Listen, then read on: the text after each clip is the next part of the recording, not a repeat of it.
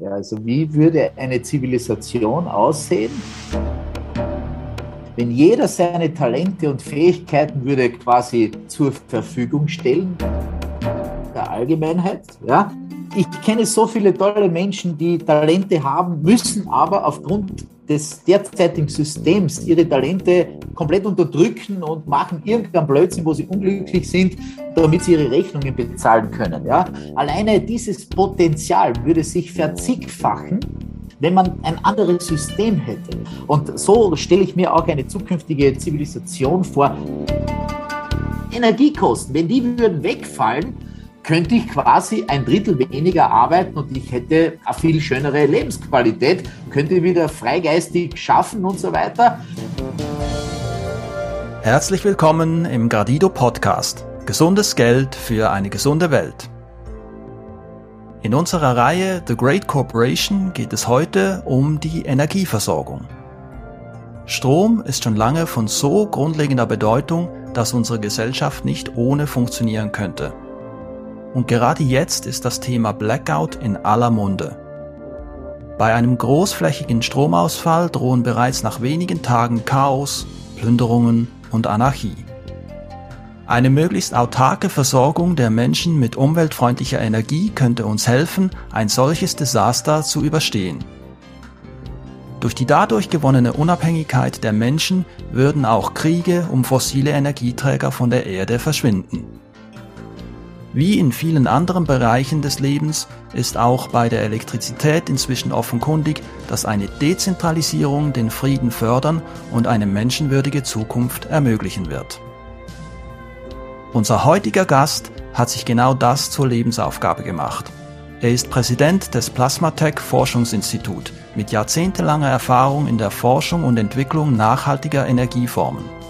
Geradezu sensationell ist hierbei die Wiederaufbereitung alter Akkus, die ansonsten im Müll landen würden. Diese können zusammen mit gebrauchten Solarpanelen zu annähernd autarken Energieversorgungssystemen genutzt werden und dies zu einem Bruchteil der Kosten neuer Anlagen. Mehr darüber erfahren wir gleich im Gespräch. Es ist mir eine ganz besondere Ehre, unseren heutigen Gast im Gradido Podcast zu begrüßen. Ganz herzlich willkommen, Harald Reichel. Ja, ein herzliches Grüß Gott aus dem schönen Lavantal in Kärnten, Austria. Heute etwas verschneit und vielen Dank für die tolle Einleitung. Ja, auch von meiner Seite, von der Gradido Akademie in Hohenlohe in Deutschland, auch ein ganz herzliches Willkommen. Ist ja toll, dass wir jetzt wirklich ein Dreiländergespräch führen. Genau. Genau, denn die Moderation erfolgt aus der Schweiz. Also Dach im besten Sinne, so wie man es haben will. Dach. Genau, die Dachregion im Gespräch, ja. Ja, lieber Harald, es freut mich sehr, dass du heute bei uns sein kannst. Magst du zu Beginn uns etwas über dich erzählen und auch uns ein bisschen einen Einblick und einen Überblick geben, wie und weshalb das Plasmatech Forschungsinstitut entstanden ist? Ja, sehr gerne, ja. Also ich bin seit 1992 Unternehmer, habe mehrere Unternehmungen aufgebaut, habe also in der Wirtschaft sehr viele Erfahrungen sammeln dürfen, die letzten Jahre und Jahrzehnte.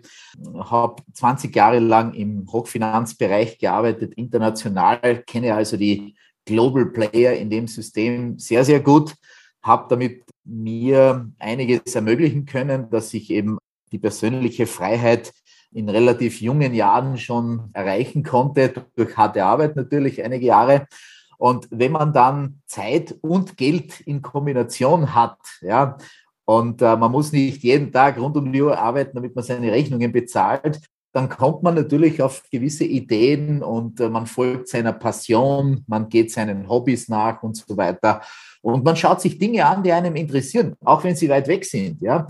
Und das hat viele Jahre mein Leben geprägt und ich glaube, mein Bewusstsein natürlich massiv erweitert, wenn man viele Kulturen kennenlernt. Ich bin international heute sehr, sehr gut vernetzt, habe viele Freunde in verschiedenen Ländern und da kriegt man eben dann einiges mit und so ist das Ganze über die Jahre entstanden. Und ich habe dann vor, das war circa 2012, ja, 2012 habe ich mein erstes Unternehmen gegründet im Bereich erneuerbare Energie mit Photovoltaik und wollte weg von diesem missbräuchlichen Ölverbrennungswahnsinn, ja, der halt unsere Umwelt zerstört, die Gesundheit gefährdet und so weiter. Also ich muss sagen, ich habe vorher auch ganz anders gelebt ja, und habe sehr viel Treibstoff verbraucht und war dann sehr oft in den Emirates und habe da gesehen, welcher Reichtum dort angehäuft wurde, eigentlich durch uns, weil wir jedes Mal, wenn wir unsere Autos starten, unsere Rasenmäher in Betrieb nehmen, unsere Ölheizungen eingeschalten haben, ist dort sehr, sehr viel Geld hingeflossen. Und ich habe für mich persönlich einmal entschieden, ich möchte es ändern. Ich möchte es bei mir selber ändern und habe daraufhin dann rigoros, also im Laufe der Jahre, meinen Haushalt komplett umgestellt auf erneuerbare Energien, Speichersysteme und habe im Eigeninteresse begonnen zu forschen, zu experimentieren. Und daraus ist ja heute ein Forschungsinstitut geworden, das Plasmatec Forschungsinstitut. Ja. Vielen Dank, Karl. Du hast es gerade angesprochen, die Verbrennung, ja, von Öl, ein wichtiger Energieträger, den wir in großen Teilen der Welt benutzen. Ich würde gerne einen Blick auf die Mobilität werfen, da das jetzt gerade auch ein Thema ist, weil da gibt's ja eine Debatte gerade zwischen Elektromobilität gegenüber Verbrennungsmotoren und das wird ja auch sehr kontrovers geführt. Und wenn du jetzt gerade die gängigen Verbrennungsmotoren anschaust, was siehst du da vor allem am problematischsten, abgesehen davon, was du jetzt mal grob uns als Überblick bereits gegeben hast? Und die Anschlussfrage wäre dann auch, wenn wir jetzt auf Elektromobilität umstellen, wie stellen wir dann sicher, dass auch genügend Strom zur Verfügung steht für die Elektromobilität, der dann aber auch umweltfreundlich produziert wird?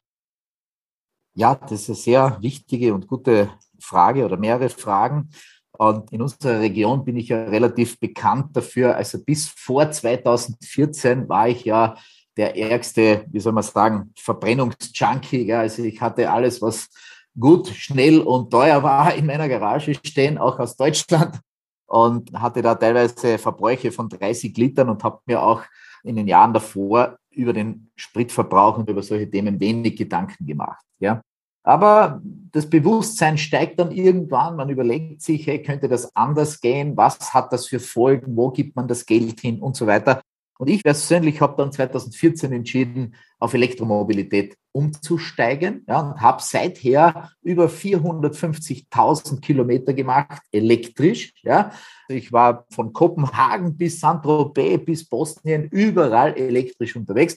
Man muss zugeben, bis noch vor kurzem war das nur mit einer speziellen Automarke möglich, mit Tesla, weil die eben so ein tolles Netz an Ladestationen aufgebaut haben. Also da habe ich große Erfahrungen sammeln dürfen.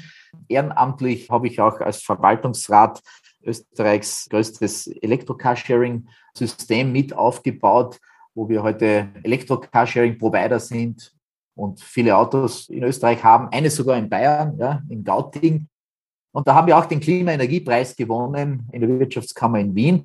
Habe also auf dem Gebiet auch sehr gute Erfahrungen gesammelt und auf deine Frage hin, Philipp, wie ich das heute sehe. Ja, ich bin natürlich immer damit konfrontiert, sobald man elektrisch fährt, dann kriegt man halt diese Vorwürfe, sage ich mal, ja, und die Batterien und die Akkus und das Lithium und die armen Kinder in Afrika, ihr kennt das alles. Gell?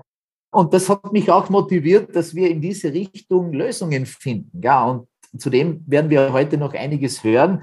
Akkutechnologie, Batterietechnologie, Wegwerfgesellschaft in diesem Bereich, was natürlich Sondermüll erzeugt, haben wir sehr, sehr gute Forschungsergebnisse, sehr gute Lösungen, wo wir, ich sage mal, 80 Prozent dieser bereits weggeworfenen Zellen wieder refreshen können mit einem speziellen System, wieder zum Laufen bringen können und daraus sinnvolle neue Applikationen schaffen können, bis hin sogar zu einem Hausspeicher, die wir testen, die wir mit unseren Forschungsmitgliedern da erforschen, dass man da ein zweites Leben schafft aus Dingen, die bereits da sind. Ja, das ist ja schon produziert, es ist schon im Müll und wir holen das raus. Wir schauen, dass wir da Kooperationen starten mit E-Bike-Händlern, mit Laptop-Händlern, mit Rasenmäher, Akkuschraubern, Handwerkern. Also diese Lithium-Ionen-Zellen sind ja heute fast überall drinnen. Ja?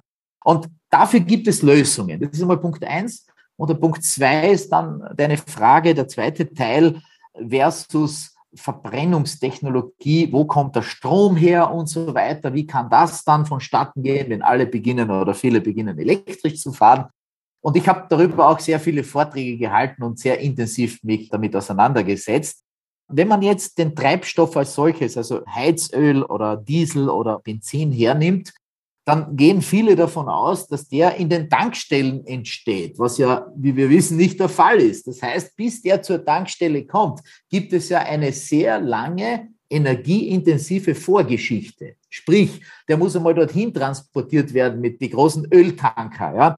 Der muss irgendwo raffiniert werden. Bei uns gibt es in Wien eine gigantische Raffinerie. Wer da schon einmal beim Flughafen vorbeigefahren ist, das ist ein gigantisches Areal, und was diese Raffinerien an Strom verbrauchen, ist leider kaum öffentlich zu finden, aus unerklärlichen Gründen. Es gibt aber eine Studie aus Großbritannien, da hat jemand durchgerechnet, dass die Raffinerien in Großbritannien so viel Strom verbrauchen, dass quasi alle Autos elektrifiziert damit fahren können. Nur mit dieser Energie.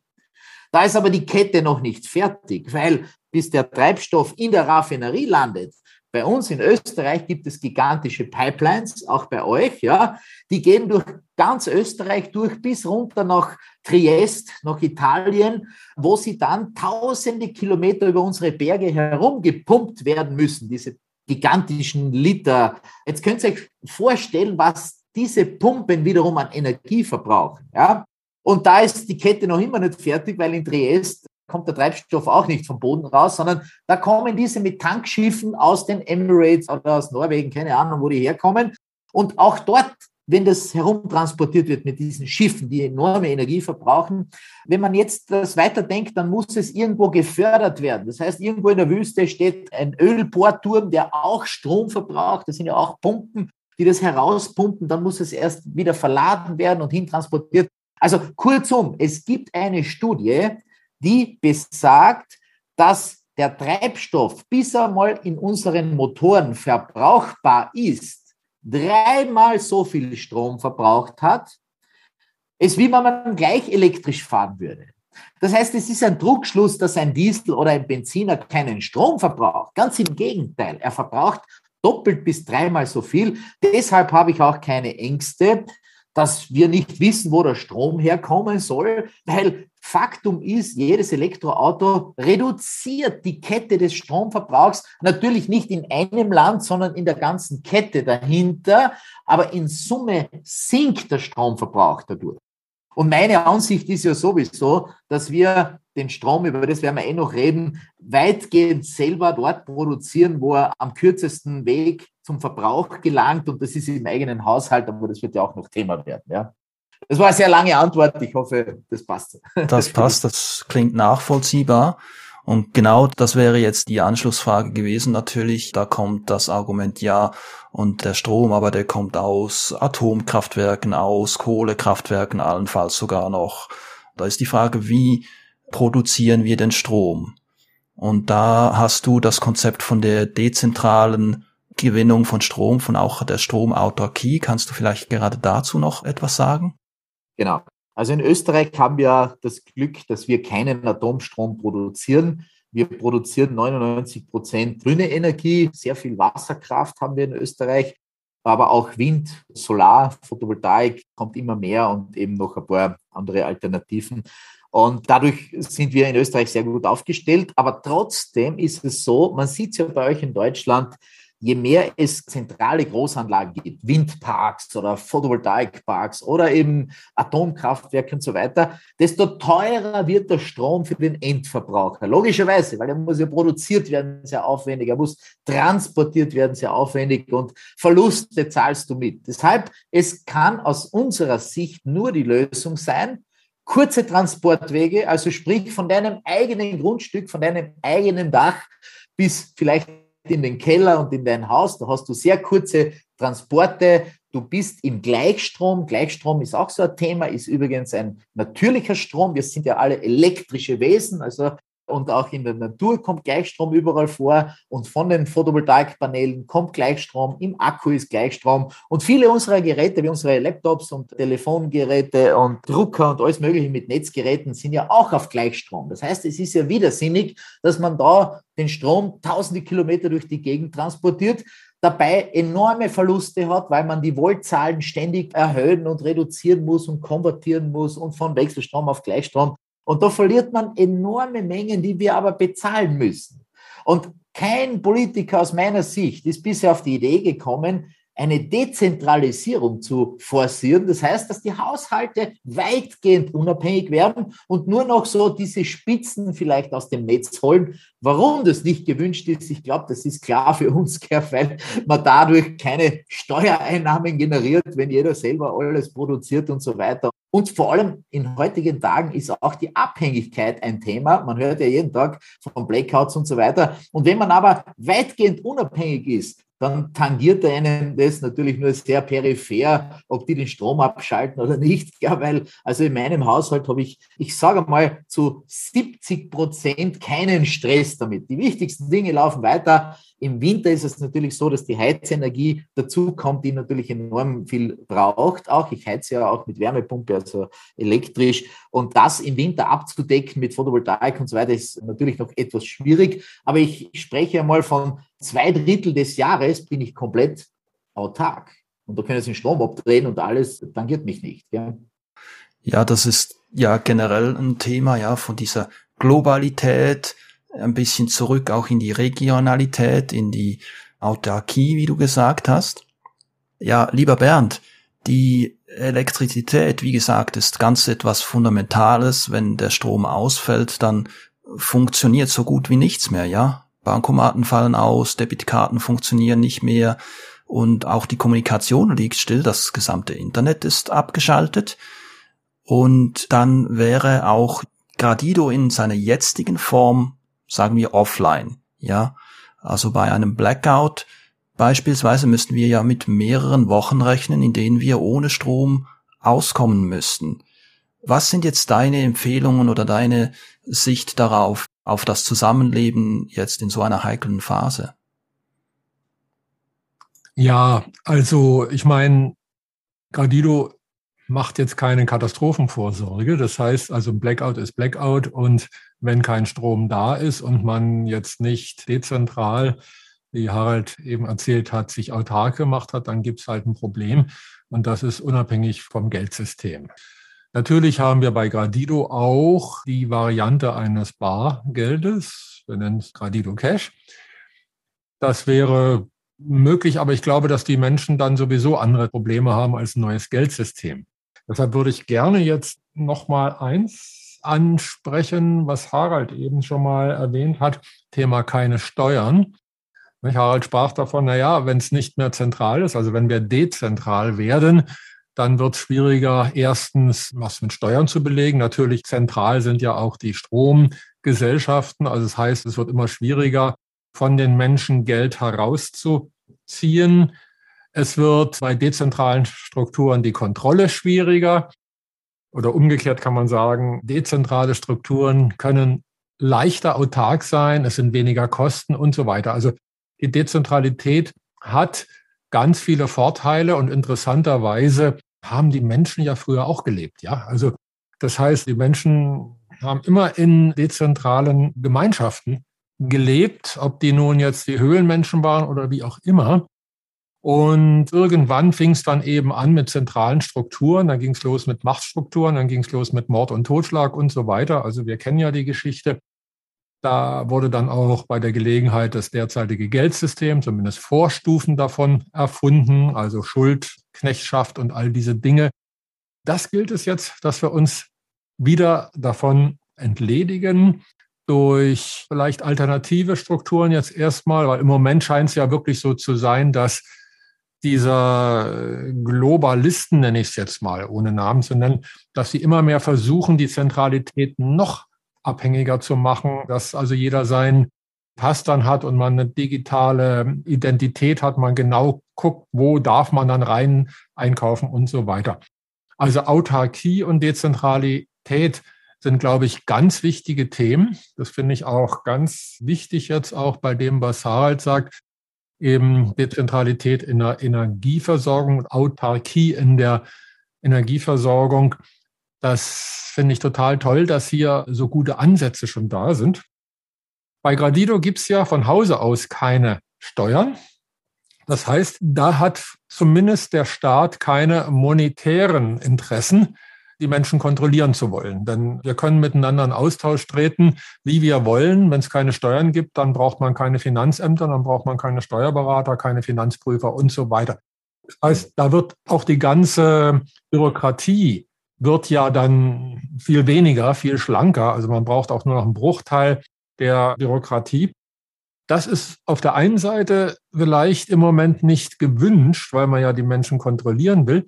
Vielleicht hat aber diese Elite oder wie man die nennen wollen, im Moment noch keine besseren Ideen. Vielleicht meinen die, die Menschen sind so blöd, die muss man jetzt also irgendwie wie Tiere dann in der Gegend rumscheuchen und so weit steuern, dass die nur gute Dinge tun. Und gut ist das, was eben bestimmte Leute dann als gut entscheiden. Das Wichtige ist, dass für solche dezentralen Strukturen Gradido das einzige mir bekannte Geld- und Wirtschaftssystem ist, was damit umgehen kann. Nämlich bei Gradido braucht es eben keine zentralen Strukturen.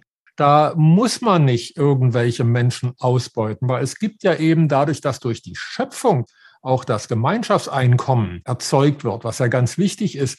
Also die Gemeinschaft muss jetzt nicht von jedem Einzelnen ein Obolus verlangen dafür, dass er oder sie irgendwas macht, was man besteuern will. Das ist ja dann eigentlich völlig gleich, was man da besteuert. Aber im alten System muss man irgendwelche Dinge besteuern damit eben die Gemeinschaft den Haushalt hat, um damit eben Infrastruktur zu schaffen. Das fällt ja bei Gradido alles weg. Und das ist das Schöne, einfach festzustellen, wie gut das zusammenpasst. Also die dezentrale Energieversorgung ist sowas von einem wichtigen Punkt, ein wichtiger Baustein, ein Puzzlestein. Genauso wie ein dezentrales Geldsystem wie Gradido, was wirklich auch die Schöpfung des Menschen in Vordergrund stellt, also uns auch wieder erinnert, dass wir die Schöpfer sind. Nicht? Also Gott schuf den Menschen ihm zum Bilde, heißt es in der Bibel. Und das bedeutet, dass wir, wenn wir ihm zum Bilde sind, selber auch Schöpfer sind.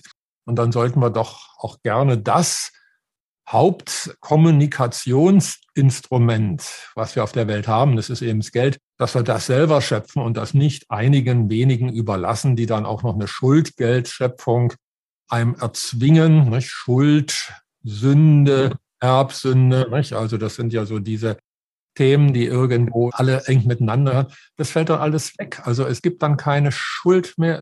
Ja, Thema Sünde löst sich auch auf.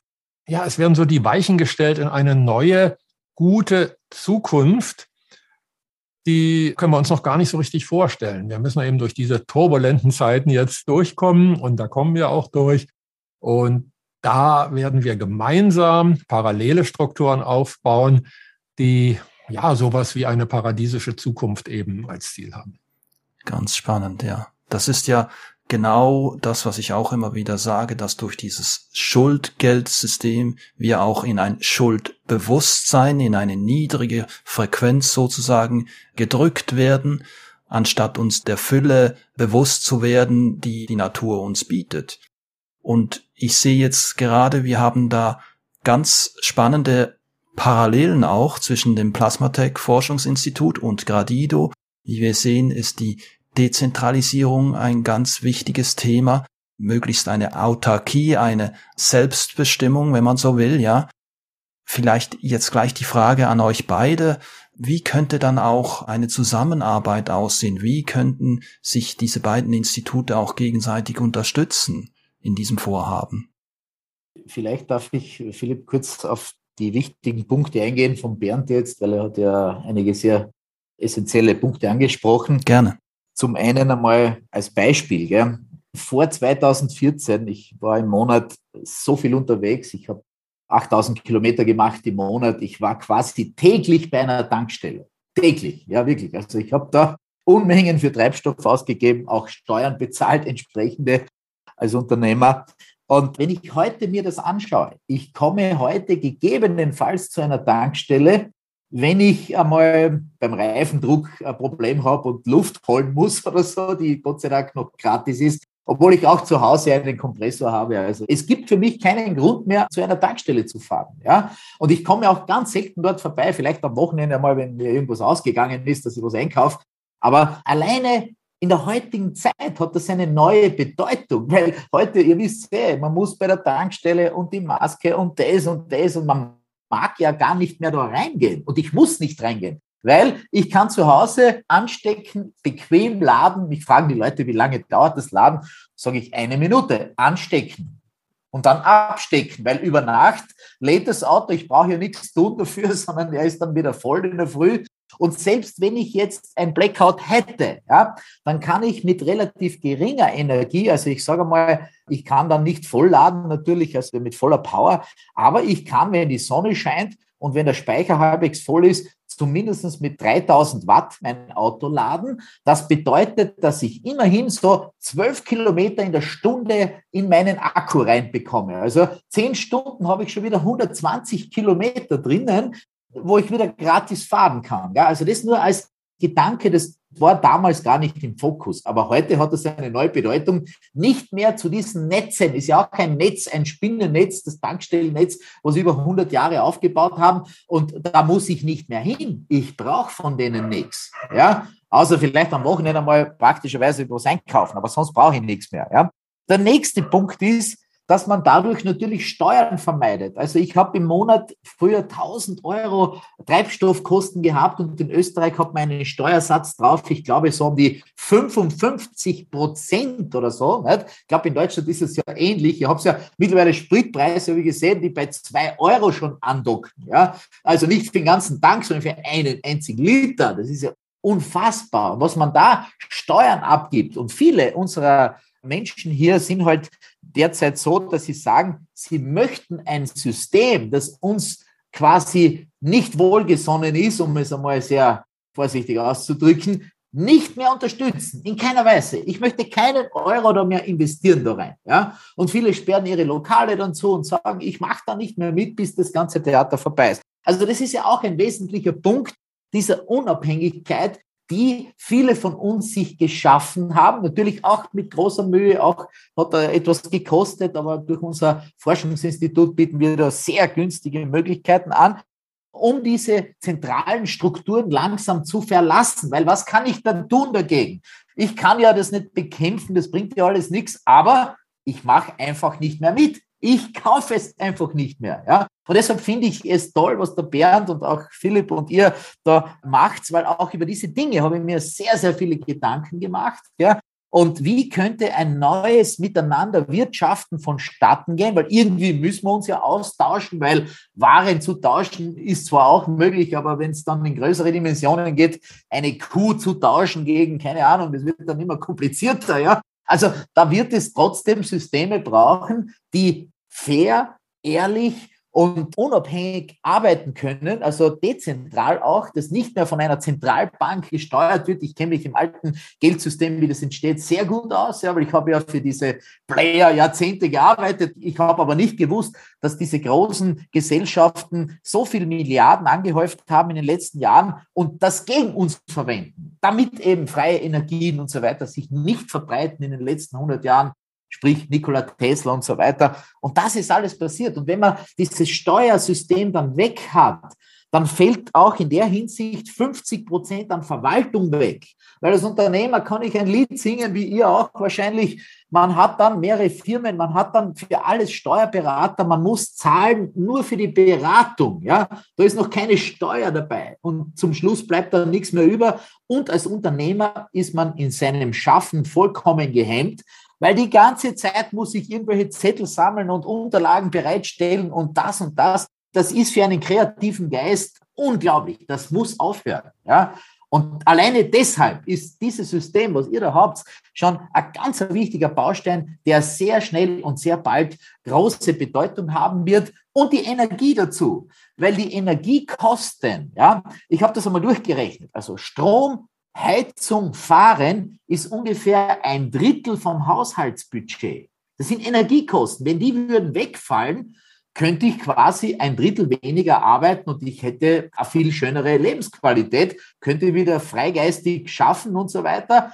Und die Wahrheit ist aber, dass hinter allen Produkten auch natürlich Energiekosten stecken. Das heißt, die Transportkosten sind Energiekosten, die Produktionen sind mit Energiekosten behaftet. Wenn man das alles ins Kalkül zieht, dann sind wir bei Energiekosten, die größer sind als 50 Prozent. Sprich, wenn freie Energie würde sich durchsetzen dürfen, wo wir ja auch forschen an diesen Themen schon seit vielen Jahren, dann wäre es so, dass alleine dadurch schon mehr als 50 Prozent der Kosten würden wegfallen. Sprich, 50 Prozent unserer Lebensenergie müssten wir nicht mehr aufwenden. Und wenn dann noch die Verwaltung und das Ganze wegfällt, dann sind paradiesische Zustände, die da kommen werden. Ja? Dann sind wir Schöpfer. Nicht? Dann sind wir die Schöpfer unseres Lebens, dann tun wir das, genau. warum wir auf die Welt gekommen sind. Das heißt, wir folgen unserem inneren Antrieb, unserer Lebensaufgabe. Also ich kann mir schwer vorstellen, dass es allzu viele Menschen gibt, die zum Beispiel sich als Seele entschlossen haben, ich komme auf die Welt, um Steuerprüfer zu werden. Also gibt es vielleicht auch oder Buchhalter oder so, aber wahrscheinlich ist das nicht die Mehrheit. Und die müssen noch einmal kommen, weil die haben ihren, ihren Lebensplan verfehlt dann wahrscheinlich. Wir haben äh, ein paar Freirunden da noch. Ja, genau. Ich fand das eben so schön, das ist eigentlich jetzt ein Wortspiel, eure schöne österreichische Sprache, wenn du von der Dankstelle sprichst. Und ich denke, ja, Dankstelle. Dido ist Schenken und Danken. Wir brauchen dann keine Tankstellen mehr. Wir treffen einander und jeder ist für den anderen eine Dankstelle weil wir sagen Dankeschön. Nicht? Gradido kommt ja Gratitude, Dankbarkeit, Dignity, Würde und Donation schenken. Das heißt, eine der vielen Ideen von Gradido ist, dass sie das alte Kaufen und Bezahlen, also dieses Schuldverhältnis, diametral umgestellt wird in ein Schenken und Danken. Wir sind in der Fülle, wir sind in der überfließenden Fülle. Ob das dann die Energie ist, ob das, wenn wir über Permakultur oder ähnliche Anbaumöglichkeiten unser Essen dann anbauen, auch da kommen wir ja in die Fülle. Auch da weiß man inzwischen, dass die Erde eine vielfache Anzahl von Menschen noch ernähren könnte in biologisch hochwertiger Qualität. Also wir haben kein Überbevölkerungsproblem. Das heißt also, wir sind in der überfließenden Fülle. Und wenn wir in der Fülle sind, können wir auch gerne schenken. Dann macht es uns nämlich Freude, dann tut es uns nicht weh. Dann schenke ich dir, lieber Harald, gerne was.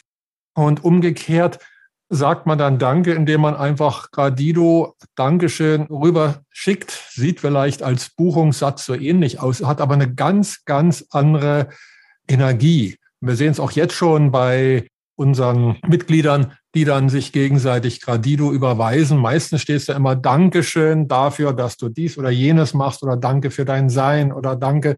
Ich denke, eine Welt voller Dankbarkeit die wir da erzeugen. Und Dankbarkeit ist ja wieder eine positive Energie. Das sind so Dominoeffekte. Nicht? Wenn ich dankbar bin, fühle ich mich gut. Wenn ich mich gut fühle, bin ich produktiver.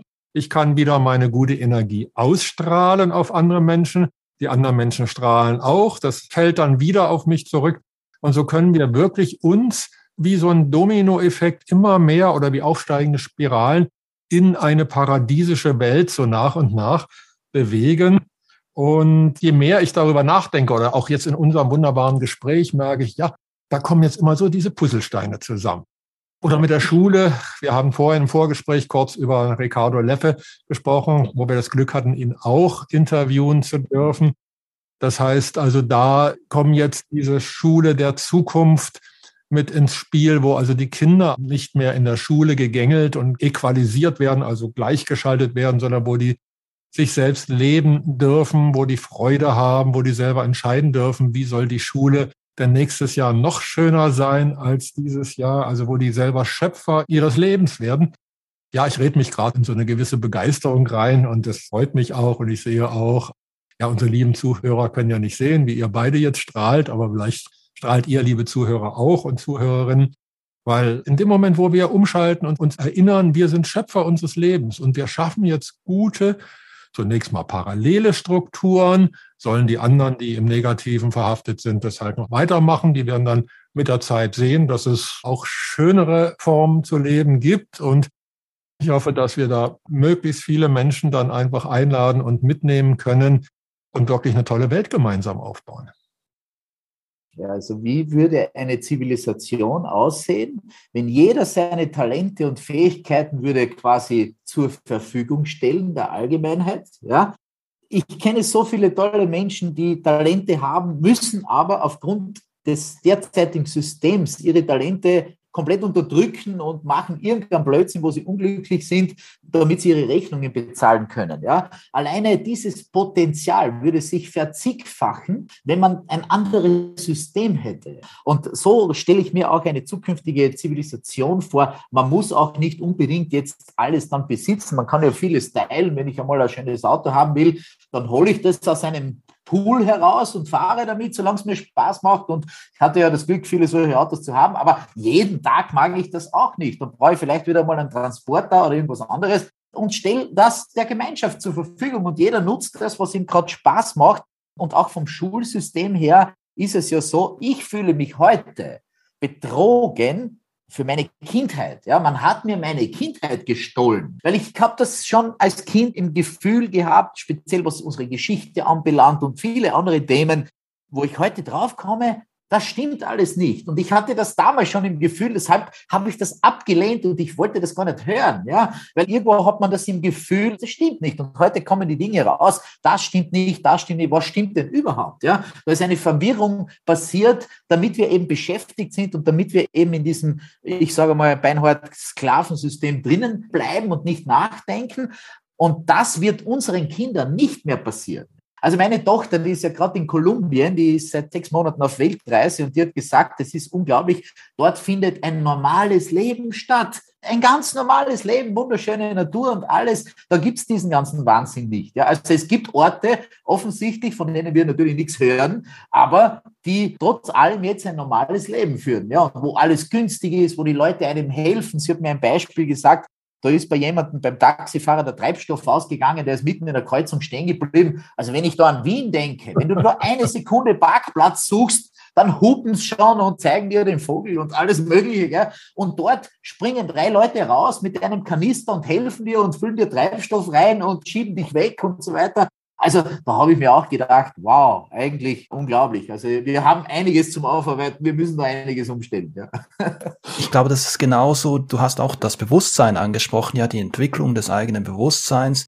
Und gerade wir jetzt hier in Zentraleuropa, aber auch in anderen Gegenden der Welt, wir sind ja gespalten, ja, wir sind voneinander getrennt und wir haben nur zum großen Teil eben so ein Mangelbewusstsein und ein Bewusstsein von Getrenntsein was ja nicht unserer wahren Natur entspricht, wie du richtig sagst, ja.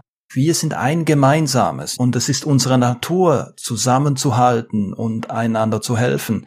Gerade das Beispiel, was du erwähnt hast, ich habe was ganz Ähnliches erlebt. In den Ferien unterwegs mit dem Auto, plötzlich rumpels, Reifen kaputt. Ich halte an, steige aus und von der anderen Straßenseite kommen schon drei, vier Einheimische und helfen das Rad zu wechseln, ohne dass ich was gesagt habe. Und da merkt man, dass das. Aber nicht in der Schweiz, oder? Wo war das? Nein, das war auf den Seychellen. Na eben, ja. Ich sage ja, es gibt Regionen, da ist diese Spaltung noch nicht so wie bei uns. Genau. Bei uns sieht man eher ein Feindbild und so weiter und dort sieht man das ganz anders. Das ist mir richtig klar geworden jetzt, ja. Also. Ich finde es auch ganz spannend, dass ja unsere heilige Wissenschaft, also Psychologen, herausgefunden haben, die jetzt das Glück erforscht haben, die gesagt haben, glücklich wird ein Mensch, wenn er geben darf. Also durch sich nehmen, da wird man vielleicht ein bisschen reicher, aber nicht glücklicher. Deshalb laufen ja auch so viele unglückliche Reiche rum, die sich dann aufregen, wie schlimm die Welt ist. Und die Menschen, die geben, die sind viel glücklicher. Und wenn wir uns immer mehr auch diese Gelegenheit geben, ist natürlich viel leichter aus der Fülle herauszugeben als das zu geben, wo man eh wenig hat. Also selbst da hat meine liebe Margret, meine Lebensgefährtin, hat erzählt, als sie in Ecuador war, waren sie doch mal, wo eine Dame gewohnt hat, eine Einheimische, die hat das Wasser aus der Regenrinne gesammelt zum Trinken und hat es dann den Gästen vorgesetzt. Also das heißt, sie war so nach unserem Verhältnis bitterarm, aber hat das wenige, was sie hatte, auch noch mit den anderen geteilt. Und diese Menschen strahlen teilweise so eine Liebe und Freundlichkeit aus. Ja, wir brauchen es nur zu machen. Genau, genau. Ich glaube, wir brauchen vielleicht 12, 15, 20 Prozent, vielleicht reichen 12 Prozent der Menschen, die so denken. Und ich kenne Gott sei Dank ganz viele, die so denken. Man braucht ihnen nur Lösungen geben und die nehmen es dankbar an und sagen, das ist es, dann mache ich mit. Gell? Und werden dann kreativ und schöpferisch tätig. Das ist ja unser Geist, das ist ja das Göttliche in uns, was du angesprochen hast. Und das wollen wir ja ausleben. Ja, wir wollen ja nicht uh, jeden Tag irgendwelche Listen ausfüllen und tausend Dinge machen, die sinnlos sind und damit unsere Lebenszeit vergeuden. Ja, und letztendlich wird man dann am Ende des Lebens vielleicht draufkommen, naja, was ist die Quintessenz jetzt daraus? Was waren die schönen Momente daraus? Und da wird sicher nicht das Anhäufen von Gütern sein und noch mehr. Das ist jetzt alles in Frage gestellt, aber es kommen halt ganz viele jetzt drauf. Das ist das Schöne, das, das große Erwachen, ja, was jetzt vonstatten geht. Ich glaube, es gibt niemanden auf einem Sterbebett, der sagen würde, ich wünschte, ich hätte noch ein bisschen mehr Zeit im Büro verbracht oder irgendwelche Steuererklärungen ausgefüllt. Der reicht ja am Friedhof sozusagen, ja. Genau. das Ziel. Ja, das, das ist wohl wahr. Ja, und wir können das wirklich gemeinsam machen. Und ja, gemeinsam ist vielleicht jetzt auch ein Stichwort. Eben Kooperation. Wir machen ja Wirtschaftsbionik. Wir schauen also, was macht die Natur richtig. Und interessanterweise ist ja, dass so viel zitierte Fressen und Gefressen werden. Also dieses Darwinsche Prinzip ist ja absolut eine Seltenheit. Also kommt viel seltener vor in der Natur. Es kommt halt auch dazu, klar, dass die kranken Tiere dann ja entsorgt werden, sage ich jetzt mal. Aber im Wesentlichen ist es in der Natur Symbiose, also Kooperation. Und dadurch funktioniert das Leben. Und das Schöne ist jetzt auch, dass so verschiedene Projekte, wenn ich so an euer Projekt denke, was mich total fasziniert, und unser Projekt, wir schaffen das Geld der neuen Zeit, wenn man so will. Und wenn wir da zusammenkommen, du hast große Netzwerke, die Leute können einfach mitmachen bei Gradido. Wir können unsere Leute einladen, bei euch also solche Speicher zu bauen, also solche Seminare zu machen, wie man das macht, sich autark zu machen. Und da ist auch so dieses sich gegenseitig helfen, sich gegenseitig vernetzen, miteinander kooperieren. Ja, da entstehen einfach diese neuen Dinge. Und das ist einfach so toll jetzt zu merken. Also es ist so ein Bild wie, wenn jetzt überall diese Pilze aus dem Boden schießen. Überall gibt es vielleicht etwas unterschiedlich geartete Initiativen von Menschen. Auch das wieder Natur. Pilze sind ja nur in Anführungszeichen die Früchte. Das heißt, im Untergrund ist dann dieses Wood Wide Web, also das Ein Netzwerk, wie es genannt wird jetzt von, ja. von dem Herrn Wohlleben, dieses Waldnetzwerk. Wood Wide Web. ja, genau. Und so ist es bei uns auch. Wir sind vernetzt und so nach und nach sieht man dann diese Früchte, wie eben Pilze aus dem Boden schießen.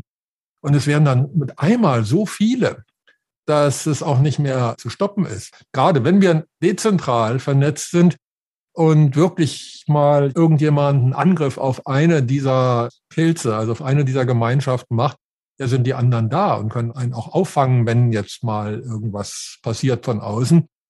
Und dann sind wir nicht mehr zu stoppen. Und dann ist auch diese Entwicklung zum Positiven, du hast das Great Awakening, glaube ich, eben genannt, oder das große Erwachen. Das passiert jetzt, das geschieht jetzt. Und wir sind Teil davon und wir sind Schöpfer. Also wir machen das. Ja, das, wir leben das. Ja. Wir leben das und dadurch, dass wir es leben, geschieht es und dadurch, dass immer mehr werden, geschieht es immer mehr. Und die kritische Masse ist auch immer mehr erreicht. Du sprachst jetzt von 12 Prozent, ich weiß nicht wie viel, aber jedenfalls dann sind wir an diesem Tipping Point, an diesem Kipppunkt, wo es einfach in die neue Zeit geht und wo dann die Negativität eben, die Dunkelheit eben gegen das Licht dann keine Chance mehr hat, weil es einfach hell wird. Und das ist alleine schon die Information, Dinge zu wissen oder zu hören, dass es so etwas gibt. Deshalb finde ich das sehr toll, was ihr da macht mit den Podcasts und so weiter, weil es ja dazu dient, auf beiden Seiten neue Informationen zu generieren, weil natürlich werde ich das in unseren Netzwerken verbreiten und auf unsere Telegram-Gruppen und dort und da und umgekehrt wahrscheinlich auch. Und dadurch werden die Leute hören, aha, wie geht das, wie könnte das sein, weil es ja ein Baustein ist. Und es soll ja jeder seine Fähigkeiten ausleben, weil es kann ja nicht jeder alles machen. Dazu reicht der Tag dann nicht mehr. Aber wenn jeder seinen Talenten entsprechend das macht, dann hat er dort bestmögliche Qualität. Und wenn man sich da dann vernetzt und austauscht, dann sage ich, schau, da gibt es einen Experten, da red mit dem. Oder im Schulbereich red mit dem oder mit dem. Und alleine das Wissen, sich auszutauschen, das ist eine ganz eine großartige Geschichte, weil das hat ja der Philipp vorher gefragt, wie könnte man da zusammenarbeiten. Das ist einmal der erste Schritt. Ja? In diese Richtung, dass man die Informationen einmal teilt, ja, miteinander. Und ich stelle mich auch gerne einmal bereit, weil das ist jetzt ein passiver Podcast, wo die Leute dann keine Fragen stellen können. Also wir könnten vielleicht einmal etwas andenken, wo man dann auch was herzeigt, wie kann sowas in der Praxis ausschauen. Weil die Leute haben dann tausend Fragen, ja, und wie geht es mit einem Notstromaggregat und mit einem Akku in Kombination und mit gebrauchten Module und so weiter. Also da könnte man vielleicht ein aktives einmal anbieten. Das wäre vielleicht ein nächster gerne, Schritt, würde gerne. ich mich mhm. gerne mhm. Ja, ich sehe schon auch, dass hier, genau wie ihr es erwähnt habt, in der Natur auch hier Symbiosen möglich sind, ja, Kooperation, wir zusammenwirken können. Du hast die Seminare angesprochen, Harald, und ich glaube, es gibt jetzt auch Fragen. Wir haben ja am Anfang vom Gespräch gesagt, wir sind drei Länder gespannt jetzt und wir haben auch seitens Gradido viele Interessenten in Österreich, in der Schweiz und in Deutschland natürlich. Du machst deine Seminare in Österreich. Vielleicht jetzt gleich eine praktische Frage. Wie ist das, wenn Menschen sich dafür interessieren, aber sagen, ja, wir sind jetzt in der Schweiz, wir können vielleicht nicht reisen? Ja, habt ihr da Ideen oder Pläne, etwas für diese Zielgruppe zu machen? Tatsächlich, es ist so, dass wir bei den letzten Workshops wirklich tolle Menschen da hatten. Von der Universität Berlin waren einige Leute da, die konnten jetzt nicht wiederkommen, eben wegen dieser Lockdowns und so weiter. Aber unser Ziel ist es natürlich, dass wir dieses Know-how so weit verbreiten, dass man so Außenstellen aufbaut, wo man dann auch die Workshops äh, anbieten werden können, damit die Leute nicht tausend Kilometer zu uns kommen müssen, obwohl wir uns sehr freuen, wenn wir Leute aus der Schweiz da haben. Wir haben mittlerweile in der Schweiz ein tolles Team, die auch emsig daran arbeiten und auch das Ziel haben, jetzt dort eine Niederlassung zu gründen, wo sie Workshops werden anbieten. Es ist am Anfang immer nicht so einfach. Du brauchst ein paar Trainer, du brauchst Material, du brauchst dann die Leute, die dann vor Ort sind und so weiter, sowas aufzubauen. Aber wir unterstützen das, ja, weil durch unsere Netzwerke gibt es dann dort auch Interessen. Ah, ich muss da nicht 1000 Kilometer fahren, sondern ich komme dann direkt dorthin in die Nähe von Zürich oder so, ist dann nicht so weit. Also auch das unterstützen wir. Wir wollen das ja auch duplizieren und umgekehrt wahrscheinlich das Gleiche bei mir waren viele Leute schon, die auch begeisterte Gratido-Teilnehmer sind und gerade jetzt im Sommer, der Markus ist ja ein lieber Freund von euch auch geworden, der Arzt, nicht, der war mich besuchen, haben wir auch drüber gesprochen. Ja. Und so müssen wir in Zukunft halt schauen, wie können wir das Ganze verbinden. Vielleicht sogar, dass man dann irgendwann einmal einen Speicher nicht mehr mit Euro abgeltet, sondern dass man dann irgendwann einmal mit Gratidos das Ganze austauschen kann und PV-Module. Natürlich, es gibt Hersteller derzeit, da müssen wir in Euro bezahlen, aber untereinander kann ich mir sehr gut vorstellen, dass wir dann irgendwann einmal das anders handhaben, weil ich sage mal, wenn ich eine Stunde Rasen mähe, dann sollte das von der Gleichwertigkeit auch so bewertet werden, dass ein Schweizer, der ein höheres Einkommen hat als ein Österreicher, wenn der eine Stunde eine andere Gegenleistung bringt, dass das gleichwertig behandelt wird oder jemand, der aus Bangladesch oder so, ja, weil eine Stunde Lebensenergie ist aus meiner Sicht eine Stunde. Ja. Warum soll das von jemandem in Ostafrika weniger wert sein als in der Schweiz zum Beispiel? Ja. Also das sind halt so meine Gedanken langfristig gesehen, dass halt die Gleichwertigkeit von unserer Lebenszeit halt auch berücksichtigt wird. Gell? Also, aber ich glaube, da habt ihr euch eh genug Gedanken gemacht dann auch gell, über das Thema. Ich glaube, das ist vielleicht auch gerade ein interessantes Stichwort, wo du vielleicht noch etwas über den Marktplatz einbringen könntest, Bernd. Ja, sehr gerne. Also wir wurden bisher immer gefragt, ja, es ist toll, wir sind jetzt bei Gradido und wir haben ein Gradido-Konto und momentan kann man ja über eine E-Mail-Adresse, also ähnlich wie bei PayPal, kann man auch Gradido an jemand überweisen. Allerdings nur, wenn man dann die E-Mail-Adresse kennt und vor allem, wenn man weiß, wo ist denn jemand nicht? und mit wem kann man sich austauschen. Da haben wir jetzt einen Marktplatz online gestellt. Ist jetzt aktuell noch so in der Entstehungsphase, also es ist schon online, aber es gibt halt noch ein paar Dinge, die wir optimieren werden. Und genau das wird in dem Marktplatz geregelt. Also da kann man sich eintragen, man kann seine Adresse oder auch seine ungefähre Adresse eingeben. Und so wird es eine Umkreissuche geben, wo man gucken kann, ja, wer ist denn in meiner Nähe im Umkreis von 10 oder 20 Kilometern? Natürlich gibt es auch Dinge, die über Distanz gemacht werden können. Das sind halt mehr so die elektronischen Dinge. Aber was immer mehr jetzt ja auch wichtig ist, dass wir auch physisch miteinander uns austauschen. Gerade vorhin habt ihr Thema Blackout angesprochen oder es kann Nahrungsmittelknappheit geben oder dies oder jenes und das ist einfach wichtig. Das sind dann wieder die elementaren, auch physischen Bedürfnisse, die zu befriedigen sind und wo es ganz wichtig ist, dass wir einander helfen. Dafür ist jetzt der Marktplatz gedacht. Gradido Markt und Community heißt das oder auch von unserer Internetseite dann eben per Knopfdruck kommt man dahin. Das ist die eine Seite. Andere ist aber auch, Harald, du hast angesprochen, ja, es gibt natürlich immer Dinge, die man mit Euro bezahlt und es ist auch ganz richtig.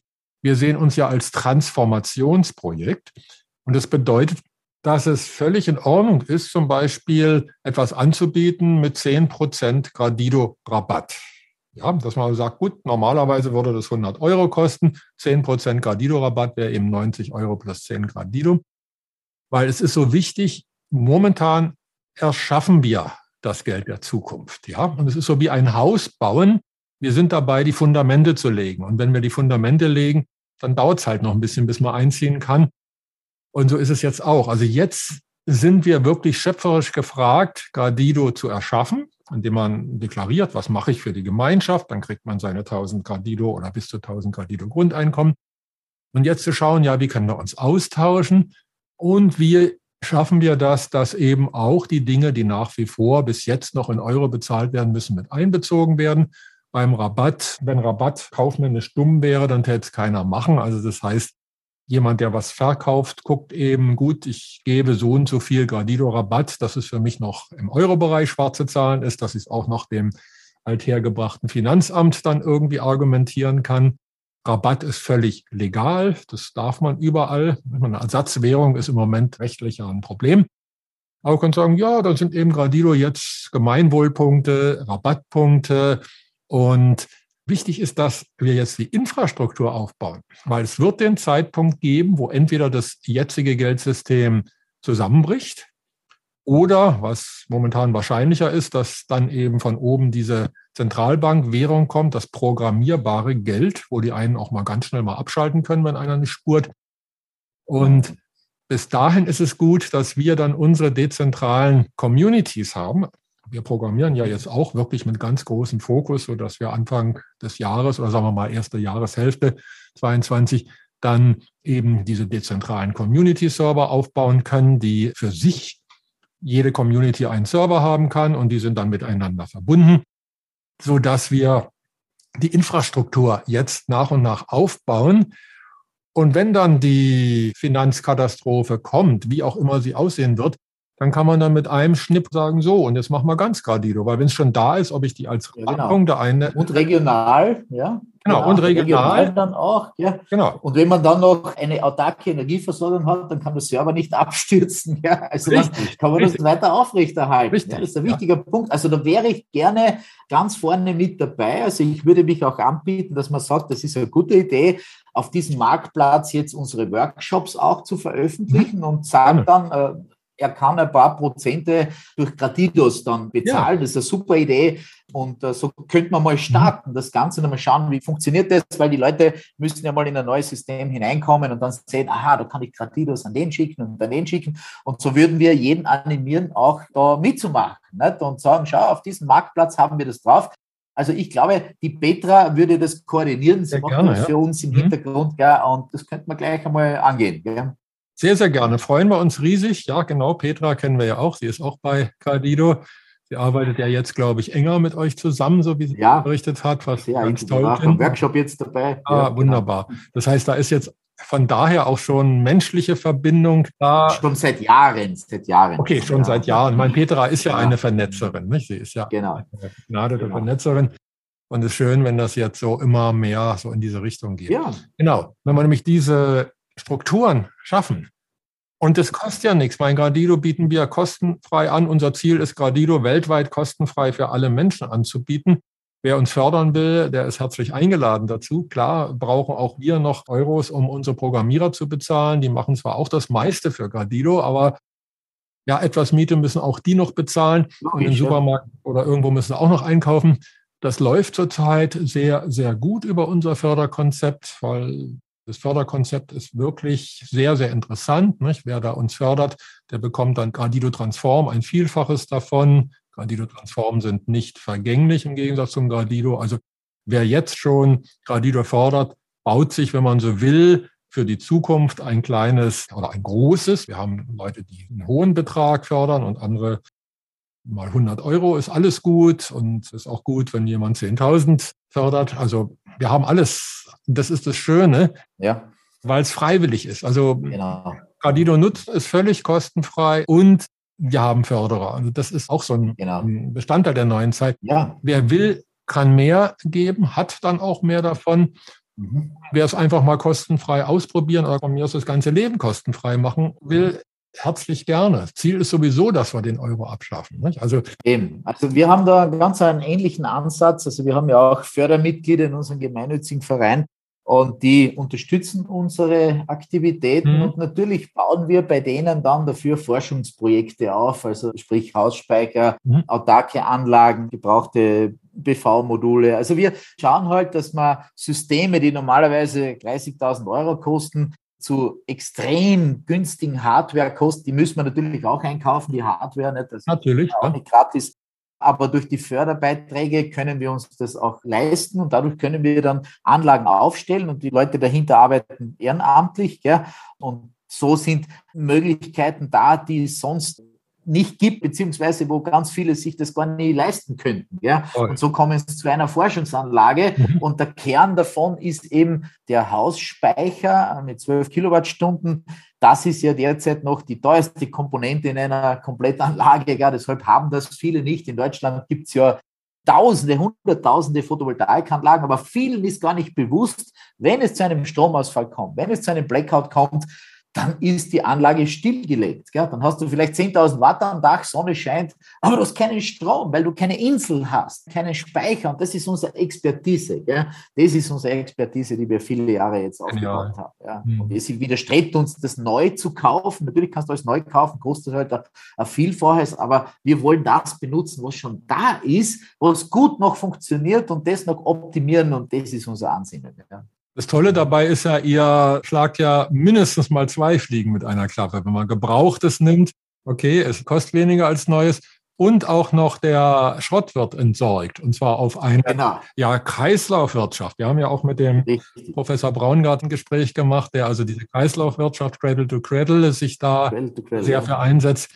Und genau das macht ihr auch. Nicht? Das heißt also, ihr nehmt etwas, was normalerweise in Müll kommen würde, ja und schaut, was ist davon eben noch tauglich. Brauchbar.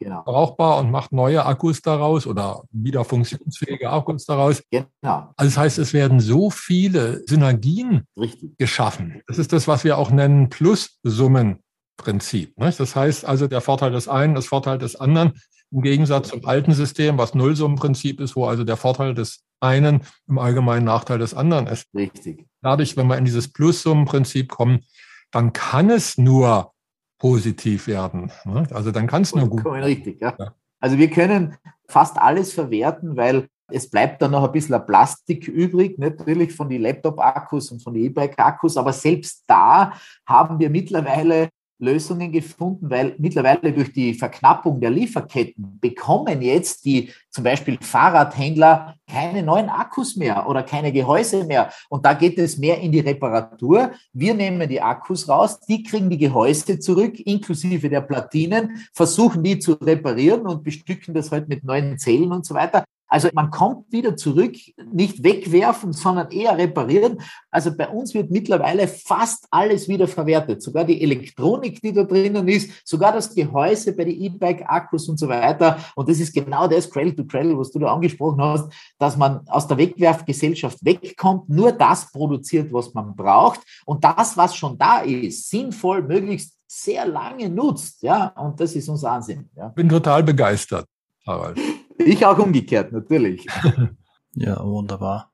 Ja, Bernd, vielleicht noch eine kleine Frage. Du hast vorhin deinen potenziellen Zusammenbruch des Finanzsystems erwähnt. Du hast auch Gradido und die Förderbeiträge beziehungsweise Gradido Transform erwähnt.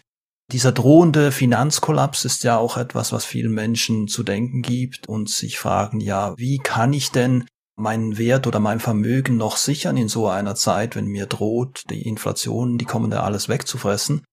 Kannst du da vielleicht auch ein Beispiel geben, wie das jetzt innerhalb von Gardido funktionieren würde? Weil wir haben ja da eine Vergänglichkeit und das ist vielleicht ein Konzept, das für einige noch ein bisschen schwierig zu verstehen ist. Vielleicht magst du da noch etwas dazu sagen? Sehr gern. Also müssen wir unterscheiden zwischen der Übergangszeit, in der wir jetzt sind, der Zeit der Transformation und dem, wenn Gardido voll ausgebaut als Geld- und Wirtschaftssystem ist. Das sind auch zwei Fragen, die du gestellt hast. Die eine ist, was können Menschen jetzt tun? Und generell würde ich immer sagen, bevor die jetzt in irgendwelche Sachwerte oder sowas investieren, investiert in gute Projekte. Ob das jetzt nun hier Plasmatec ist oder Gardido oder im Idealfall beides, weil man soll ja auch streuen. Also auch das wird immer empfohlen, Leute, streut, ihr wisst nicht, was wie sich entwickelt. Eine Investition in die Zukunft muss eigentlich eine Investition in ein oder mehrere Zukunftsprojekte sein und nicht in irgendwelches totes Material. Also wenn ich mir Gold in den Keller lege, ja gut, dann liegt halt Gold im Keller und irgendwann wird das Gold. Ja, das könnte beschlagnahmt werden genau. oder verboten werden, genau. ist ja schon passiert. Genau, ja. wollte ich gerade sagen. Nicht? Aber das, was wir an Positiven in die Welt bringen, das ist ja ein Teil der Transformation. Die Menschen, die das machen, sage ich immer, das sind die Heldinnen und Helden der Transformation. Weil die heutigen Helden, die müssen nicht mehr irgendwie mit dem Schwert oder sonst wie in der Gegend rumlaufen, sondern das sind die, die die neue Zeit gemeinsam aufbauen, die also auch dieses neue Wir, dieses neue Gemeinsame aufbauen. Du fragtest auch nach Gradido. Wie gesagt, also in der Übergangszeit, in der Transformationszeit gibt es dieses Modell des Gradido Transform, der heißt ganz bewusst so. Der ist im Gegensatz zu dem Gradido nicht vergänglich. Und wenn jemand jetzt hier als Beispiel 1000 Gradido Förderbeitrag uns bezahlt, dann bekommt er zurzeit das 15-fache an Gradido Transform. Und es gibt in gewissen Abständen dann auch nochmal eine Erhöhung. Also wir hatten jetzt schon mal eine Erhöhung nochmal von 20 Prozent. Also es kann also 15, 18 Mal so viel sein. Stellt euch ein Gradido vor im Wert vom Euro. Das heißt, da macht man mal ganz schnell aus 1000 Gradido dann 15 bis 18.000 Gradido Transform, die, wenn Gradido eingeführt ist, also jetzt sind wir noch in der Zeit der Transformation, ob man dann Häuschen bauen will oder ein Projekt hat oder so, hat man ein tolles Startkapital. Das ist die eine Sache. Die andere, die du wahrscheinlich auch angesprochen hast, wie ist es denn im Gradido-Modell mit dem vergänglichen Gradido. Dazu muss man sagen, für alle, die Gradido noch nicht kennen, Gradido folgt dem Kreislauf von Werden und Vergehen. Das heißt, Gradido wird geschaffen, für jeden Menschen dreimal 1000 Gradido pro Monat. Und damit die Geldmenge konstant gehalten wird, vergeht das auch wieder. Das sind 5,6 Prozent im Monat. Das ist viel weniger als Steuern, Versicherung und die Dinge, weil das fällt alles weg. Man braucht keine Abgaben mehr, man braucht keine Buchhaltung und so weiter. Und wenn man jetzt im Gradido-System, also wenn Gradido jetzt schon etabliert ist, dann braucht man ja den Gradido-Transform nicht mehr, dann ist die Transformation vorbei. Ja, das funktioniert dann über Kredite. Also zum Beispiel über Marktplatz oder wie auch immer fragt man, oder es macht ein Kreditinstitut, kann genauso sein, schaut, wer macht gerade eine Investition, will vielleicht eine Firma aufbauen, will vielleicht sowas wie Plasma Tech aufbauen oder ein anderes gutes Projekt braucht dazu 100.000 Gradido oder was auch immer. Dem leiht man dann den Betrag, den man ausleihen will und macht einen Kreditvertrag. Wie gesagt, das kann alles automatisch auch über ein Institut gehen, sodass man gar keinen Aufwand damit hat. Und man vereinbart dann, ja, ich möchte zum vereinbarten Zeitpunkt, meinetwegen in fünf Jahren oder wie auch immer, das Geld dann wieder zurückhaben. Die Vergänglichkeit findet dann nicht auf dem eigenen Konto statt, sondern woanders, nämlich da, wo eben das Geld auch benötigt wird. Da merkt man es auch kaum, denn wenn ich Geld brauche und es relativ bald wieder ausgebe, merke ich von dieser Vergänglichkeit so gut wie gar nichts. Ich merke es nur, wenn ich es horte. Und so haben wir tolle Möglichkeiten, auch ob es nun zusätzlich fürs Alter ansparen ist oder das, was wir auch nennen Lebensplangestaltung, wenn ich meinetwegen mal ein paar Sabbatjahre machen will, weil ich mir die Welt angucken will oder dies oder jenes, dann schaue ich, wem kann ich jetzt seinen Wunsch erfüllen und der erfüllt mir meinen oder jemand anders erfüllt mir meinen. Das ist ja dann Netzwerk. Das ist immer dieses Ausrichten, wie kann ich anderen Menschen helfen und bekomme dadurch vom Selbst, also auch vom System her, also vom Gradiersystem, auch wieder die Hilfe. Das heißt, es ist dieses Gemeinsame, dieses dreifache Wohl, wenn man so will. Nicht? Es ist mein Wohl, das Wohl der Gemeinschaft und das Wohl des großen Ganzen, weil ja eben damit auch die Natur geschützt wird.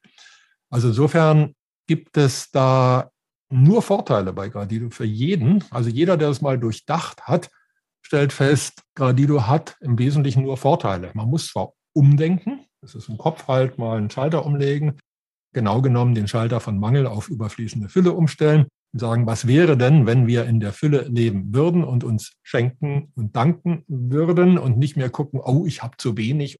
So nach dem Motto, der Topf ist leer, alle sitzen um einen leeren Topf rum und beklagen sich, dass der Topf leer ist. Nein, man schaltet um und sagt, wir sitzen im Moment zwar auch noch um einen leeren Topf, aber jeder gibt was rein. Dann ist der Topf gleich so schnell voll, so schnell können wir gar nicht gucken. Und dieses Umschalten, das ist, glaube ich, das Wichtige von Mangel in die, wir nennen es überfließende Fülle, also so wie ein Wasserfall. Da fließt das Wasser über. Es ist alles im Gleichgewicht. Wenn es mal mehr regnet, dann fließt halt mehr Wasser den Wasserfall runter. Es passiert nur Gutes. Und das ist dieses, in diesen Fluss kommen. Nicht? Alles ist im Fluss, sagen auch die östlichen Weisheitslehren. Nicht? Und genau in diesem Fluss eben auch im wirtschaftlichen, im Geldsystem zu kommen und nicht mehr im Horten und Bunkern und pyramidal so ein paar wenigen zusammenzuraffen. Das braucht man nicht mehr. Wir fließen, wenn man so will, und die Gedanken fließen, unser Leben fließt, alles ist im Fluss. Ja, und wir sind Schöpfer.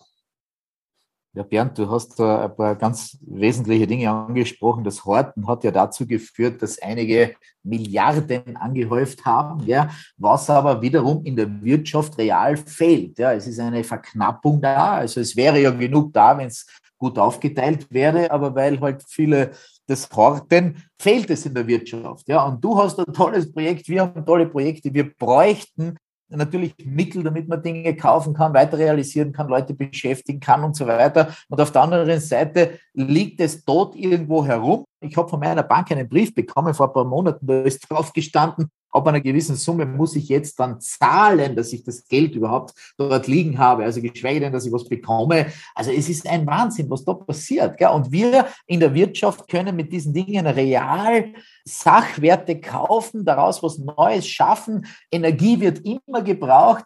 Ich bin ja früher mal staatlich geprüfter Vermögensberater gewesen, habe meinen Gewerbeschein zurückgegeben, brauche ich nicht mehr. Und da fragt man mich heute noch, ja, was soll ich denn machen mit dem Kapital?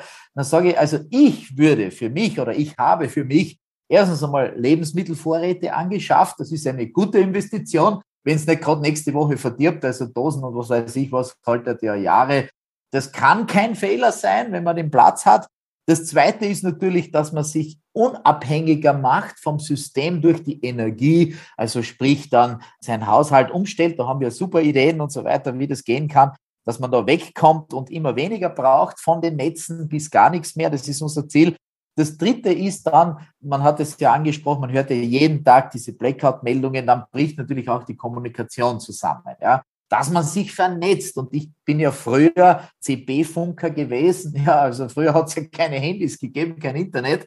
Und da habe ich gute Erfahrungen gemacht. Ich habe mir auch wieder eine Anlage angeschafft und wir haben bei uns einige Experten dabei, die jetzt mit super günstigen Möglichkeiten, und da könnte man das auch teilweise mit Gratido dann vergelten, weil viele kennen sich da nicht aus. Da gibt es einen Koffer, da ist die ganze Kommunikationstechnik drin, eine Antenne, und das bauen unsere Leute, gell? und dann kann man das aufstellen und sogar von Punkt A zu Punkt B dann kommunizieren und so weiter und ein eigenes unabhängiges Netzwerk aufbauen, falls wir das einmal brauchen. Ja? Und kostet nicht viel, kostet ein bisschen Geld, aber ich sage mal, wenn jemand da ein paar hundert Euro zur Verfügung hat, dann hat er auch die Kommunikation sichergestellt und ist dann nicht aufs Radio angewiesen oder sonst irgendwas, und das vierte ist natürlich dann eure Projekte, die Zahlungsmittel und so weiter, dass wir ein neues System brauchen. Das wissen die meisten. Also in der Schweiz gibt es ja ein Buch drüber, ihr wisst genau, wen ich meine, der hat geschrieben, den Great Reset und dass dieses System kollabieren wird, das ist ja quasi schon fast sicher. Ja? Also es ist nur noch eine Frage, wann wird es passieren, nicht ob es passiert. Ja? Und da braucht es Alternativen. Und wenn ich jetzt da die Millionen horte, dann wird das irgendwann einmal sich in Luft auflösen. Das ist meine persönliche Meinung. Und deshalb, solange man noch Projekte unterstützen kann und Gegenwerte erzielen kann, bei euch, bei uns und bei vielen anderen Dingen, sollte man das jetzt tun. Es ist wirklich fünf vor zwölf oder vielleicht schon kurz vor, ja, ja, aus meiner Sicht. Das ist ganz ein wichtiger Punkt. Ich habe auch in meinem Netzwerk erfahren, dass auch genau vermögende Menschen sich darüber Gedanken machen, ja, was bringt's mir, diese Millionen jetzt noch zu horten, wenn ich weiß, das System geht einen Bach runter. Da gibt's auch Menschen, die wollen genau solche Projekte unterstützen, ja. Also da ist auch wichtig, dass wir die Vernetzung schaffen, dass wir bekannt machen, was sind denn für Projekte da, die man unterstützen kann, die zukunftsträchtig sind, ja. Es sind aber nicht nur Millionäre angesprochen, dass man glaubt, da braucht man jetzt Millionen, sondern ich glaube, auch bei euch sind 500 Euro auch herzlich willkommen oder 1000 Euro, wenn jemand das hat. Also viele davon, äh, man kann damit was machen. Also nicht nur jetzt glauben, man muss da Millionen investieren, aber die Schwarmintelligenz schafft es dann, dass der eine sagt, hey, ich unterstütze das und ich mache das und so weiter. Also, und da wirst du sicher, Philipp, darunter dann Verlinkungen machen, dass man mehr Informationen bekommen kann zu diesen Themen dann. Super, sehr, sehr gerne. Ja, also ich bin sehr begeistert von diesem Gespräch, auch wie wir jetzt sehen, diese Symbiose, diese Kooperation, die hier entsteht, die hier schon erste Früchte trägt im Sinne von Ideen, wie wir gemeinsam uns gegenseitig unterstützen können. Und ich möchte jetzt zum Abschluss nochmal das Wort an dich gerne richten, lieber Harald. Vielleicht magst du uns noch mal kurz erzählen, was denn jetzt gerade so für dich und das Plasmatech Institut die drängendsten Entwicklungsschwerpunkte sind oder auch die Forschungsbereiche, wenn du uns da etwas teilen magst. Was ist gerade so das wichtigste Thema bei euch? Also an dem wir jetzt schon seit Jahren arbeiten, ist das Batterie-Refreshing-System, wo wir auch unter plasmatechinstitut.com Workshops anbieten, ja, damit man möglichst das Netzwerk vergrößern, dass wir viele Batterien rausziehen können und Akkus, die sonst weggeworfen werden. Das ist einmal der Punkt eins. Ja. Punkt zwei ist dann, dass man dadurch neue Konfigurationen macht als Forschungsprojekt, zum Beispiel USB-Powerbänke, was man braucht für die Handys, ja, und so weiter. Also in Wien war jetzt eine große Demo, da waren viele unserer Powerbänke im Einsatz und die gerne dann geteilt wurden, weil den Leuten dann der Strom ausgegangen ist, weil sie nirgendwo laden konnten. Und wir haben da wirklich große Systeme, wo man super Handys laden kann, X-Fach und Laptops und alles, gell, was wir da auch bei den Workshops zeigen. Und dann natürlich den Hausspeicher. Also ich sage mal, jeder braucht einen Hausspeicher, unabhängig davon, wie er den aufladen tut. Weil der Speicher ist sehr kompakt. Der hat nur 60 mal 60 mal 50. Das ist so ein Serverschrank, ja, also relativ klein, hat 75 Kilo und den bringe ich bald irgendwo unter, auch in einer Wohnung, ja.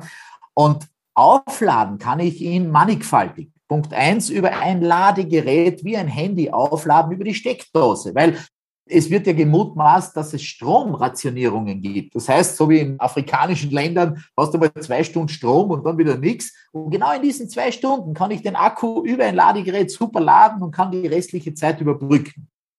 Das nächste ist, wenn man die Möglichkeit hat, auch in einer Wohnung zumindest drei Module gebrauchte Module. Also wir sprechen hier von Summen von 50 Euro pro Modul. Wir kriegen die wirklich sehr günstig, wenn wir es gemeinschaftlich in Deutschland einkaufen, von abgebaute Parks, die da rückgebaut werden und so. Ja. Also da kann man drei Module am Balkon platzieren, mindestens, besser wäre es zwölf, ja, und dann kann man den gratis aufladen, wenn man den Platz hat. Ja. Also ein Modul nur von der Größe her einen Meter breit, 163 Zentimeter lang, also dass man eine Vorstellung hat, wie viel Platz braucht man dafür. Wenn man diesen Platz nicht hat, wie gesagt, kann man den Speicher über ein Ladegerät aufladen und das zweite ist dann auch über ein Notstromaggregat. Ja? Also Notstromaggregate haben wir Videos gemacht auf Plus 4 haben einen eigenen äh, YouTube-Kanal Batterietechnologie und da haben wir einige Videos gemacht, wie man zum Beispiel über ein Notstromaggregat das sehr günstig ist. Also Benzin-Notstromaggregate kriegt man um 200, 300 Euro die brauchen nicht sündhaft teuer sein, weil ich brauche sie ja nur zum Akkuladen. Ich tue nur damit den Akku nachladen und habe dann immer Energie für meinen Haushalt, was ich halt brauche. Und da macht ein Notstromaggregat Sinn. Es macht keinen Sinn, 3.000, 4.000 Euro auszugeben für ein riesen Notstromaggregat, und dann glaube ich, kann ich direkt ins Haus einspeisen. Da erleben manche blaue Wunder, ist mir selber auch passiert, dass man hochwertige Elektronik dann abschießen kann, weil diese so schwankungsbreit sind. Aber zum Akkuladen, da reicht das allemal. Also da haben wir sehr gute und große Erfahrungen. Das heißt, wir haben rund um das Thema, wie kann man sich da möglichst günstig, möglichst einfach und sinnvoll und was man zu 99 Prozent selber machen kann, wegbringen vom Notfall. Also wenn ein Notfall ist, dann brauche ich die Energie, wie auch immer die aufgeladen wird dann. Ja? Also an dem arbeiten wir sehr stark. Man kann uns unterstützen durch Workshops, durch Förderbeiträge, durch ehrenamtliche Mitarbeit, auch in anderen Ländern. Wir wollen das ja aufbauen in verschiedenen Ländern. Also das sind so die Schwerpunkte, woran wir derzeit wirklich intensivst arbeiten. Und auch meinen Haushalt habe ich schwerpunktmäßig weitgehend jetzt autark gebracht. Und als kleine Zukunftsmusik, da darf ich aber noch nicht mehr dazu sagen, wir arbeiten seit vielen Jahren an Alternativen, die dann die Lücke schließen, weil im Winter hat man eben das Problem, dass die Sonne in unseren Breitengraden sich oft nicht zeigt, so wie heute haben wir Schneefall bei uns da draußen. Und dann hat man tagelang eben keine Sonne, dann hilft einem die Photovoltaikanlage nur, ich sage mal, zu 10 Prozent etwas. Ja? Also ein bisschen was kommt immer noch rein, aber ganz wenig. Und dafür gibt es auch schon technische Lösungen. Es gibt Prototypen auch, die schon laufen und so weiter, die diese Lücke dann schließen werden. Ja? Und das sind aber dann Alternativen jenseits vom Mainstream. Mehr kann ich dazu noch nicht sagen, an denen wir seit vielen Jahren arbeiten. Die Workshop-Teilnehmer erfahren da ein bisschen mehr darüber. Danke sehr, lieber Harald. Bernd, möchtest du auch noch ein Schlusswort sprechen? Ja, also als erstes möchte ich ganz, ganz herzlich Danke sagen, lieber Harald. Das Gespräch hat mir jetzt noch mal viel mehr Neues gebracht. Wir hatten ja schon mal ein Vorgespräch, was schon super spannend war. Und was du uns jetzt erzählt hast, ist noch mal viel runder, noch mehr. Also finde ich ganz, ganz super toll. Und ich glaube, dass das unseren lieben Zuhörerinnen und Zuhörern auch ganz viel neue, gute Informationen liefert. Und genauso wie dieses unabhängig machen. Also das ist wirklich jetzt dieses große Thema, wo wir schöpferisch also uns unabhängig machen. Und da ist mir vor einiger Zeit mal ein Satz eingefallen. Wir haben ja vorhin drüber gesprochen. Hier haben einige weniger, da konzentriert sich das ganze Geld dahin. Und da ist mir mal der Satz eingefallen, stell dir doch vor, Sie haben alles Geld der Welt und keiner braucht es mehr. Hast nichts mehr wo ausgeben, gell? so wie jetzt in den Lockdowns teilweise der Fall war. Da hast du Geld und alles ist zu. Ja, wir haben dann auch Gradido, nicht? Also wir brauchen deren Geld nicht mehr. Die sollen von mir ihre Casinos machen und wir machen Gradido und genau. dann ist. Schöne neue Welt. Genau. Eine wirklich schöne neue Welt. Also nicht die. Genau, genau. nicht die Orwellsche, die, genau. die sich vorstellen. Ja. Aber vielleicht noch ein Hinweis, wenn ich das noch anheften darf. Wir haben 2017 eine Plattform gegründet. Das ist die plus4.com. Könnt ihr mal raufschauen. Ich bin draufgekommen, dass viele Erfinder und Entwickler tolle Dinge entwickelt haben, tolle Produkte haben, aber niemand weiß es. Ja? Und wir haben auf dieser Plattform ein Netzwerk von über 5000 registrierten Usern, die in mehreren Ländern angesiedelt sind, die dann da immer wieder draufschauen und tolle Produkte vorfinden. Und da laden wir jeden ein, der etwas Tolles hat oder sinnvolle Dinge. Also das können auch Lebensmittel sein, die man braucht oder die verschickbar sind und so. Also wir haben da einen tollen Bio-Kaffee drauf. Ein Freund von mir produziert den in Brasilien und so weiter. Also viele schöne Dinge. Man kann das kostenlos bei uns einstellen. Ja, also wirklich kostenlos draufgeben. Man hat ein Publikum, wird nichts gekauft, kostet ja auch nichts, wird was gekauft, verschickt er das und er gibt als Dankeschön, und das könnte man auch mit Gratido in Zukunft vielleicht verbinden, einen Teil, eine Marge, die dann in unserem Netzwerk für die Empfehlungsgeber verbreitet wird. Und da könnte man auch einen Teil davon, sogar wenn das softwaremäßig möglich ist, in Gratido äh, weitergeben als Dankeschön sozusagen. Also wir haben da sehr viel auch in Programmierarbeit investiert, also das ist Jahre programmiert worden, also du weißt am besten, Bernd, was sowas kostet, gell? Ja. Und wir stellen das unseren Usern zur Verfügung. Ja, also das kann ja jeder sich da registrieren. Für die Kunden ist es komplett gratis und für diejenigen, die da Produkte einstellen wollen, der zahlt im Jahr 29,90 netto. Ja, aber er zahlt sonst keine Monatsgebühren oder irgendwas. Und uns ist es wichtig, dass tolle Produkte, Erfindungen zu den Kunden kommen. Ja, und da haben wir ganz tolle Erfahrungen gemacht, ja, und die Leute sind sehr dankbar, wenn sie solche Möglichkeiten haben. Also das wollte ich nur noch anfügen. Vielleicht gibt es dann den Link und so weiter beim Podcast da, dazu, dass die Leute sich das anschauen können. Genau. Sehr wir werden ja. da alle äh, Verlinkungen natürlich dann noch äh, in die Show Notes reinstellen. Super. Super. Und ja, bleibt mir nur auch noch mal ganz herzlich dir zu danken, lieber Harald, und auch dir, lieber Bernd, für dieses ganz spannende und inspirierende Gespräch. Wir haben gesehen, die Natur ist Symbiose, die Natur ist Kooperation und wir nicht außerhalb von der Natur, wir sind mittendrin, wir sind Teil von der Natur und wir wollen kooperieren, wir wollen zusammenarbeiten, denn schlussendlich sind wir alle eins. Ich danke euch für dieses tolle Gespräch. Ich danke auch den Zuhörerinnen und Zuhörern, die heute dabei waren und wir freuen uns alle schon auf die nächste Folge. Bis dann.